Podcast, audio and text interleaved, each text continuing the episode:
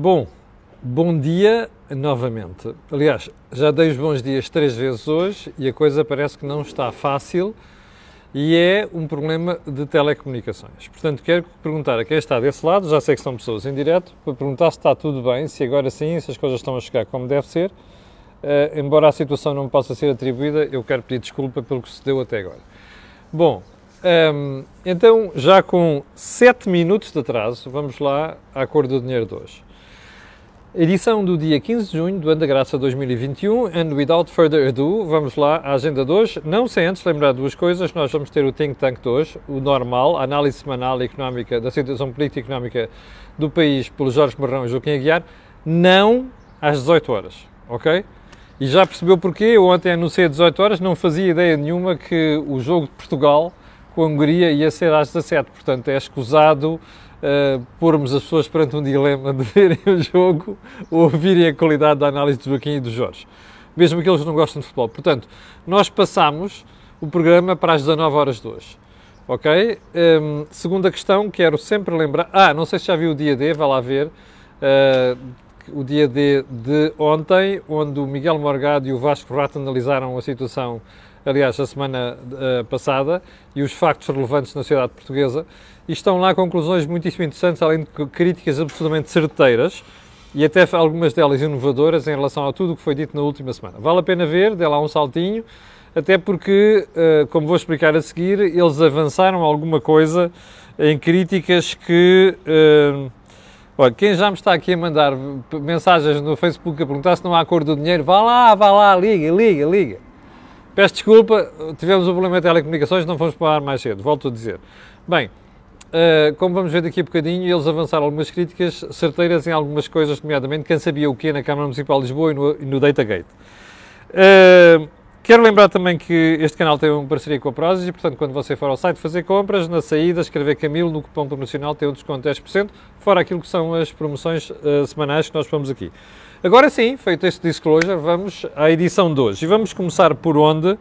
Pelo período onde está a ordem do dia, para referenciar duas coisas.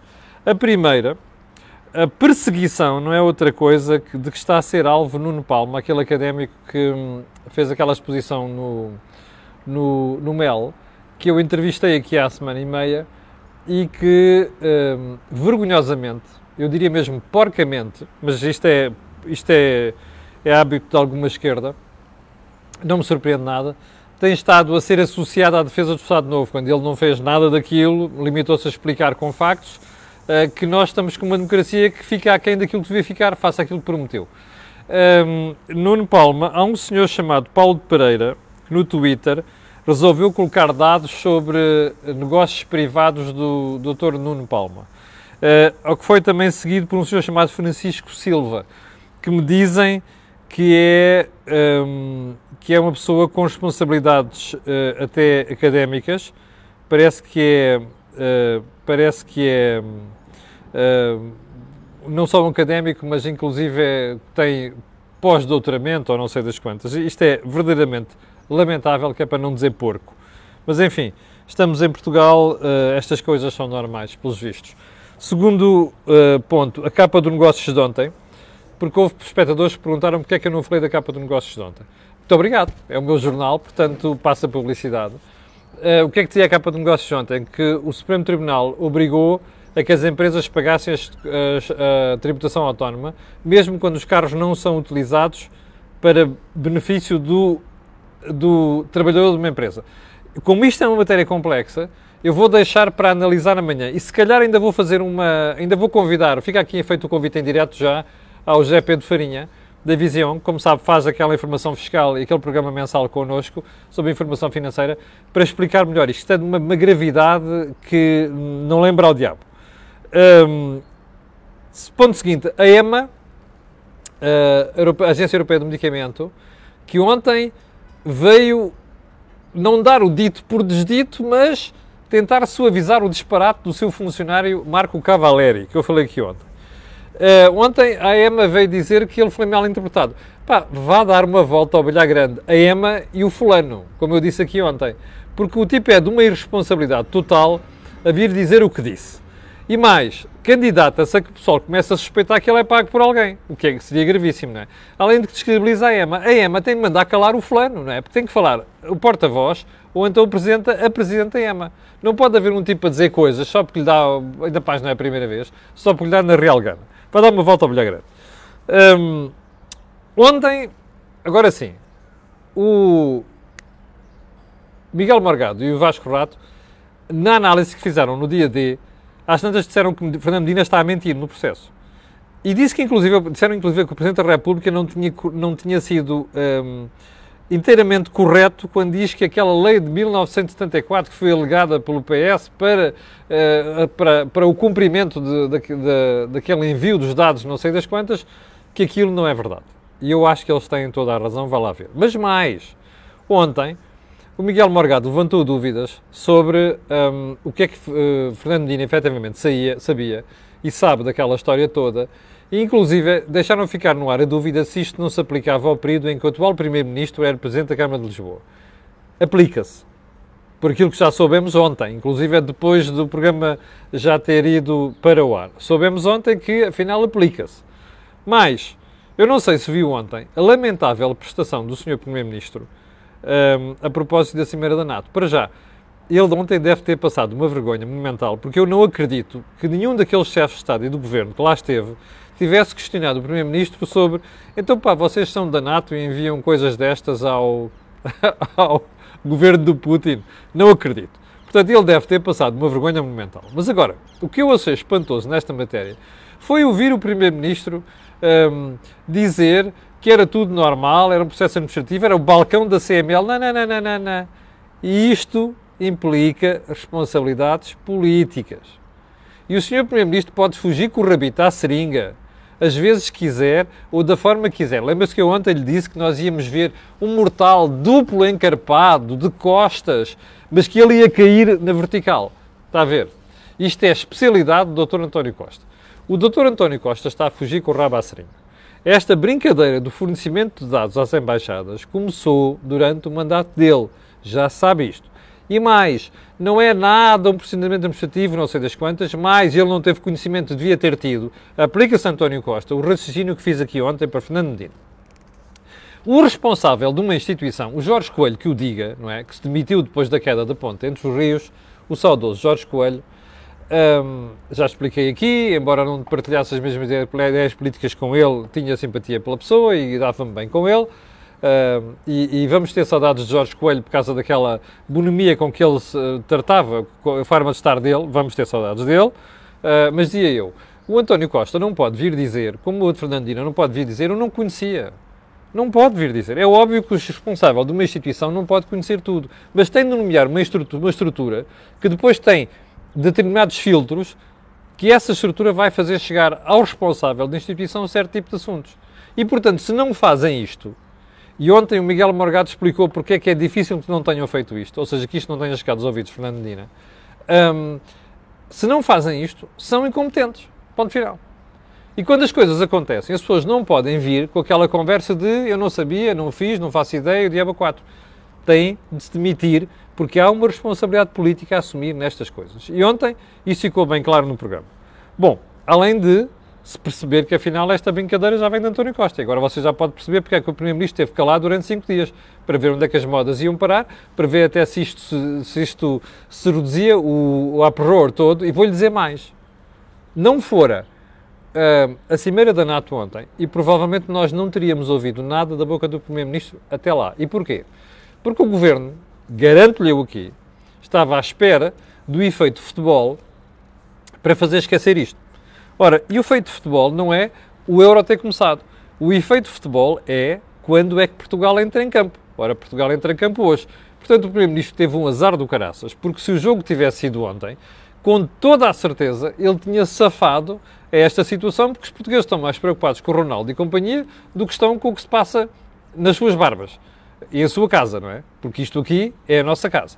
E, portanto, o Primeiro-Ministro teve um azar desgraçado, mas saiu-se com aquela, como eu lhe digo, é uma, uma tirada lamentável. E espero, sinceramente, que nos próximos dias, com o evoluir do Campeonato da Europa, e sobretudo se Portugal começar a ganhar os jogos, que a malta não se esqueça deste assunto. porque isto é a maneira típica de ser de Portugal. Aliás, registrei com muito agrado ontem, agrado, isto é uma piada, um, é, é, um sarcasmo um, e alguma ironia, porque reparei como alguns meios de comunicação social aproveitaram depois logo outras coisas para desviar os assuntos disto. Ou seja, há gente de esquerda que depois sabe que não pode deixar de criticar o governo nem o Partido Socialista quando chegam a extremos, como aconteceu neste episódio do, Afer, do, do, do Datagate, mas depois encolhem-se todos, aproveitam qualquer coisinha para ir buscar outras matérias e esquecer isto.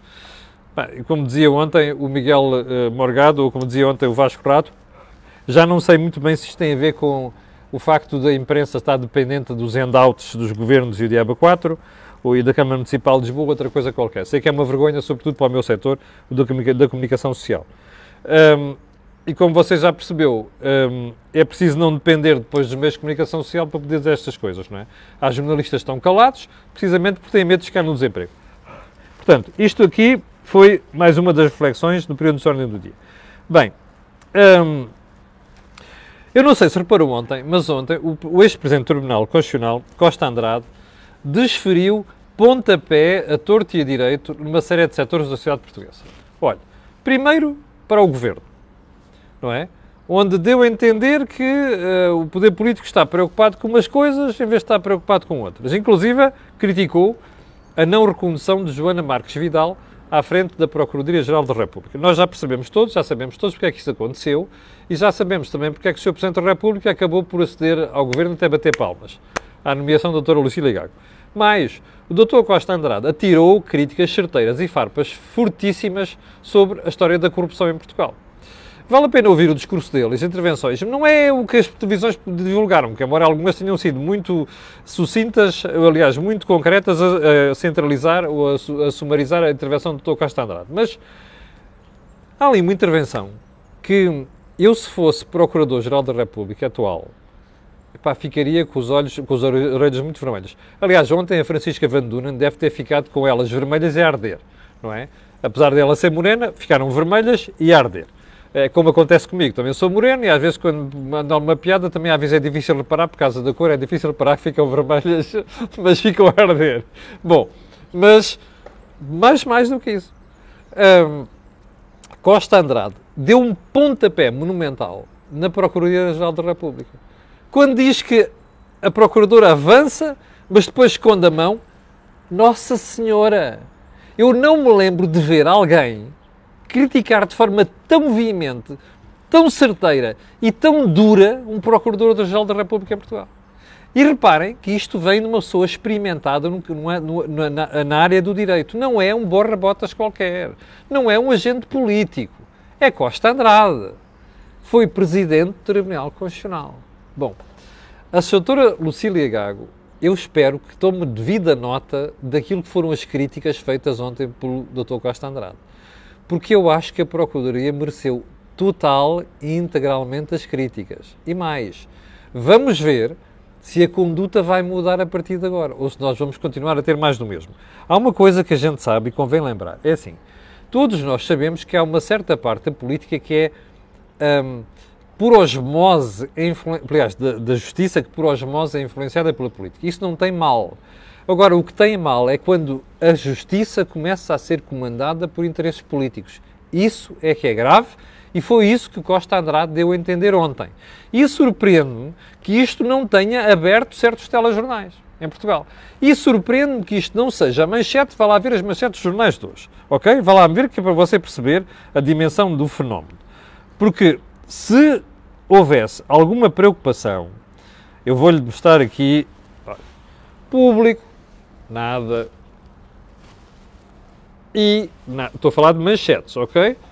Um, Diário Notícias, nada, Jornal Notícias, nada, uh, Correio da Manhã, nada. Correio da Manhã tem futebol.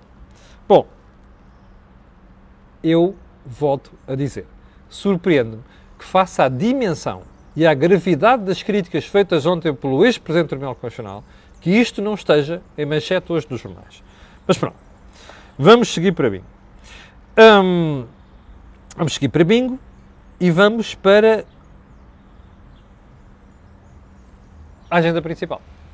Eu vou deixar a história da iniciativa liberal, tínhamos coisas para dizer aqui, mas estamos com pouco tempo, vou deixar isto para, para amanhã. Um, primeiro ponto da agenda. Reparou ontem na alfinetada de António Costa ao Presidente da República a propósito do desconfinamento. Então, eu vou recordar o que se passou. Um, Deixe-me só ir aqui. Uh, no domingo, na Feira Nacional da Agricultura, onde eu, aliás, estive também, no fim de semana, um, o Sr. Presidente da República, às tantas, confrontado pelos jornalistas, diz assim: Eu vou ler isto ipsis verbis, ok? Latim. Já não voltamos para trás. Não é um problema de saber se pode ser, deve ser ou não. Não vai haver. Comigo não vai haver. Naquilo que depender do Presidente da República, não se volta atrás. Marcelo Rebelo de Sousa, no domingo. Como você se recorda, se viu ontem o, o, o Acordo do Dinheiro, eu disse aqui que Marcelo nadou para fora de pé. Nós não sabemos ainda o suficiente sobre a pandemia, nós não sabemos o suficiente sobre as variantes, nós não sabemos, ou o que você quiser, novas estirpes, nós não sabemos o suficiente sobre o efeito das vacinas, não sabemos. Isto é um facto. Ok? Estamos mais próximos de uma situação normal? Estamos. Não pode haver certezas a este nível. Porque ninguém está. Portanto, o Presidente da República dizer comigo já não vamos voltar atrás é um erro, é a minha opinião. Ontem, o Sr. Primeiro-Ministro, questionado sobre isto, a propósito da Cimeira da NATO, saiu-se com outra. Se alguém pode garantir o quê? Que não se volta atrás do confinamento? Pergunta de António Costa. Não. Creio que nem o Sr. Presidente da República seguramente o pode fazer, nem o fez. Repare, António Costa diz, nem sequer o Presidente da República pode fazê-lo. Mas também não o fez. Eu devo dizer que achei até das intervenções mais equilibradas de António Costa nos últimos tempos. Porque ele não foi alfinetado e à espada ao, ao, ao Marcelo Belo Souza. Pelo contrário, até falou com o ar de, de simpatia, estilo quase, uh, epá, um, eu até acho que ele nem disse isso. Disse. Mas o Primeiro-Ministro até teve o cuidado de dizer isto. Portanto, eu sinceramente acho que ontem António Costa até nem foi do mais, um, não digo aleivoso, porque não é, este, não é este o adjetivo, mas nem foi do mais crítico que já havia em relação ao Presidente da República. Bem, o que é que isto provocou? Uma chatice. Porque o Sr. Presidente da República, ontem, já em, na Hungria, ficou muito aborrecido com isto. E teve uma tirada duríssima para com António Costa. Então o que é que diz? Por definição, ipsis verbis, ok? Por definição, o Presidente nunca é desautorizado pelo Primeiro-Ministro. Quem nomeia o Primeiro-Ministro é o Presidente, não é o Primeiro-Ministro que nomeia o Presidente. Bom, isto é estilo, está a ver o paizinho? Ó, oh, lá, tu és meu filho. Quem manda aqui em casa sou eu. Portanto, tu não me vens dar ordens. Nem me vens dizer aquilo que eu devo dizer. Bem, é mas eu não sei se você viu as declarações. Porque uma coisa é eu estar aqui a ler e mesmo que diga ipsis verbis, não é? Outra coisa é você ver as imagens. Porque eu acho que as imagens são very telling. Porque nota-se, contar estas coisas às vezes não é o que se diz, é o body language. Por isso é que eu fiz a referência à body language de António Costa eh, na Cimeira da NATO, quando falou sobre isto. O body language do Presidente da República ontem era de alguém chateado. Mas ele, quando faz a declaração, diz assim: não é o Primeiro-Ministro que nomeia o Presidente, e diz assim, baixa a cabeça, e nota-se no tom de voz, e depois afasta-se. Bem, Marcelo estava puto da vida, como se diz no Brasil. Marcelo estava lixado. Quem conhece Marcelo e quem já lida com ele há alguns anos percebe isto, mesmo pessoalmente. Marcelo estava desgraçadamente chateado. Bem, a pergunta que eu tenho que fazer é porquê? Porque isto foi o facto de o Sr. Presidente da República ser sentido desautorizado pelo Primeiro-Ministro? Sim, haverá alguma responsabilidade nisso. Ou seja, António Costa, já agora é a minha vez de dizer, António Costa não devia ter dito o que disse. Mesmo dizendo aquilo com ar simpático e dizendo, eu até acho que o Presidente da República nem disse aquilo. Um, quando ele diz, nem o fez. Mas o problema é que fez a crítica. E eu, ao fazer a crítica, passou a mensagem de que, espera aí, então o Presidente está a dizer ao país que não se volta atrás do confinamento, se depender dele, repare. E agora o Primeiro-Ministro está a dizer ninguém pode dizer que não se volta atrás. Bom, primeiro ponto, lições a tirar disto. O Presidente, que é uma pessoa muito experiente, não sei como é que caiu na esparrela de dizer aquilo, ok? Não voltaremos atrás. Segundo, o senhor Primeiro-Ministro, que sabe, sabe, muito bem fugir às questões, podia perfeitamente não ter respondido a isto quando o jornalista queria que lhe coloca a questão. Portanto, os dois cometeram um erro. E agora o que é que vai resultar disto? Os portugueses devem estar baralhados a esta altura, porque dizem assim: olha, o Presidente diz que não se volta atrás. Já percebeu porque é que o Presidente diz que não se volta atrás? Está borrado de medo, já percebeu o que é que está a acontecer na economia, a devastação em certos setores. E mais, que isto vai, vai piorar, porque você vai ver agora porque é que isto vai piorar. Já lhe vou explicar assim. E do outro lado tem o Primeiro-Ministro que no dia a dia leva com estas coisas e está preocupado. Bem, e o português comum vai dizer, afinal, em que é que ficamos? Nem estes tipos que mandam nesta shoulder, desculpa-me a expressão, se entendem. Portanto, é natural que estejam incomodados e preocupados, que a malta esteja baralhada a partir de hoje. Mas agora a questão é esta: vamos voltar atrás no confinamento ou não? Eu acho que vamos. Eu acho que vamos onde? Em Lisboa. Bem, e porquê? Como você sabe, existe uma regra que diz assim: a partir do momento em que se atinja 240 casos por 100 mil habitantes, durante duas semanas consecutivas, o Conselho ou o país é obrigado a voltar atrás. Lisboa está desde sábado com mais de 240 casos. As previsões apontam, eu sei que alguns rapazes da matemática andam para enganar-se nos últimos tempos, mas enfim, as previsões apontam para chegarmos quase aos 300 casos nos próximos dias. Ora, se a regra se mantiver como está, das duas uma, ou o governo abre exceções, o que seria muito mau e muito feio, ou então muda-se as regras, mas o problema é que não se pode mudar as regras agora em cima do documento. Porquê? Porque o malta pessoal vai dizer, olha, então mas qual é a credibilidade das regras? Está feita uma regra, afinal aqueles tipos em Lisboa já se tramaram, e portanto agora muda-se a regra por causa de Lisboa. Isto é o pior que se pode fazer numa democracia. E isto é o pior que se pode fazer numa sociedade. Porque dá a sensação que está a portar como um ditador. Que é, agora que não dá jeito, não dá jeito àqueles, a gente vai mudar o assunto. Não pode ser. Portanto, moral da história, eu suspeito que se a regra se mantiver, daqui a uma semana o pessoal vai descobrir que Lisboa vai ter que voltar atrás no, no desconfinamento. Bem, e agora, em vez de se atirarem ao governo, não é ao governo, desculpa, às regras, ao governo devem se atirar. O que se deve fazer é outra coisa. Então, porquê é que nós estamos a resvalar desta maneira? Eu não sei, repito aqui, como digo várias vezes, não sou nem epidemiologista, nem virologista, nem quero ser. É? Já me dá trabalho fazer estas coisas que eu faço na área da economia. Bom, uh, mas a questão agora é esta. Era bom que a gente fosse preocupar, procurar razões para isto. Bem, há uma que a gente já sabe. A malta descuidou-se nas últimas semanas.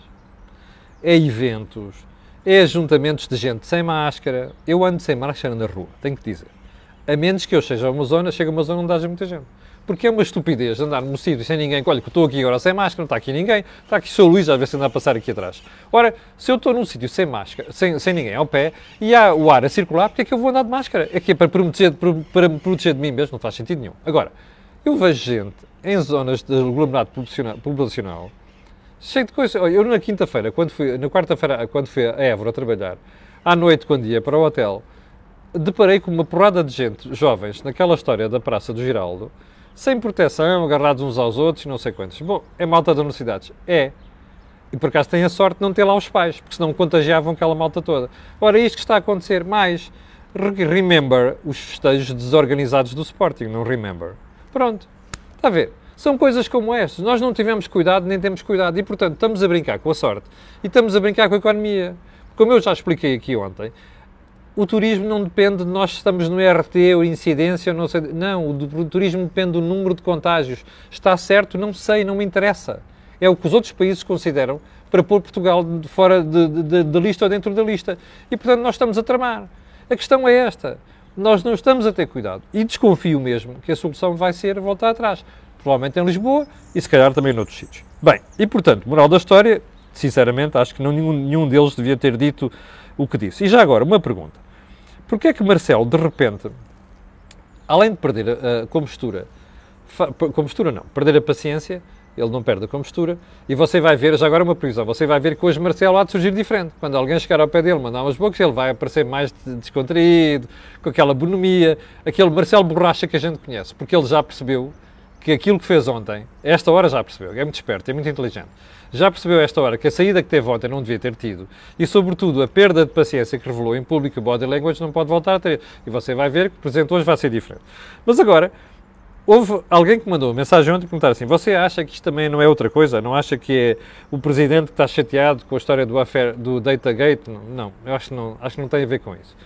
E outra pergunta que me fizeram ontem os espectadores: Acha que é o presidente que começou a perceber que o, o, ciclo político está a mudar e que o governo pode entrar em rampa descendente e ele agora pode chegar mais para a frente?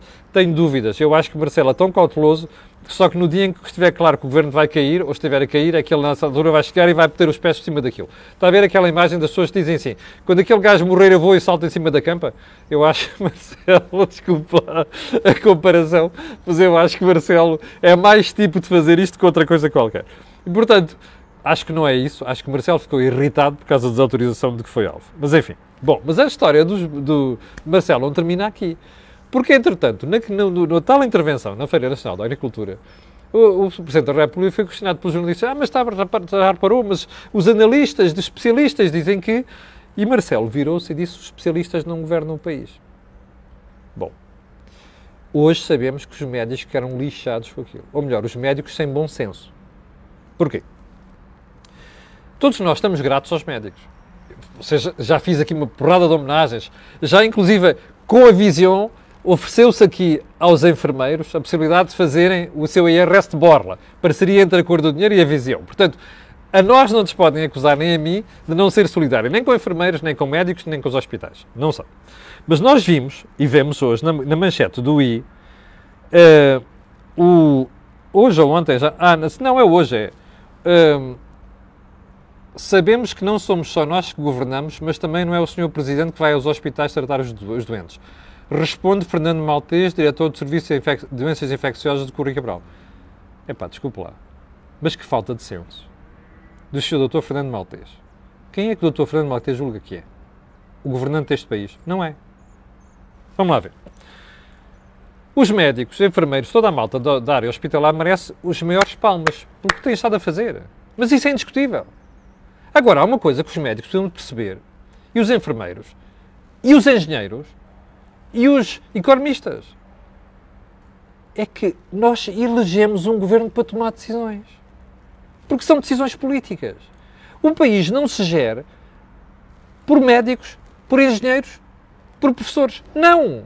O país gera-se com opções políticas, porque nós elegemos pessoas para tomarem decisões por nós. Chama-se esse governo, que emana de uma casa onde estão os nossos representantes chama-se Assembleia da República. Ora, os governos é que tomam decisões.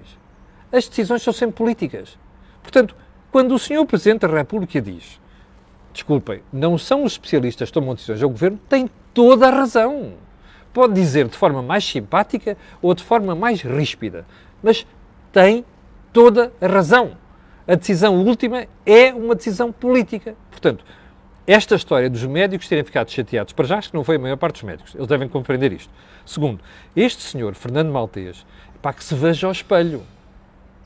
Que espete um espelho da altura dele e olhe para o espelho. Isto não são maneiras de se referir às pessoas. Porque se, é verdade que os médicos é tratam os doentes, mas foram para aquela profissão por opção. Não pode dizer porque eu trato não sei quanto estou acima dos outros. E eu tenho que ser ouvido. Não, tenho que ser ouvido, mas a decisão é política, não é decisão médica. Isto é que é o ponto. Portanto, francamente, não faço esta figura. E isto é uma crítica. Este senhor não é uma crítica à generalidade dos médicos. Tenho a certeza absoluta que a generalidade dos médicos e enfermeiros não pensa desta maneira. Portanto, é bom que isto ficasse claro. Bom, caminhamos para bingo. Hum, vamos deixar o resto para amanhã, porque já vamos com Uh, e meu Deus, hoje estou quase aos 30 minutos.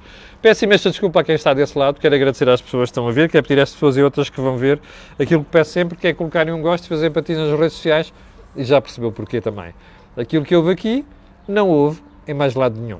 Quanto a nós, voltaremos a ver-nos amanhã às 8 da manhã, mas hoje, às 19 horas, no rescaldo do Portugal-Hungria, eu, o Jorge e o Joaquim vamos fazer o Think Tank. Obrigado e até logo!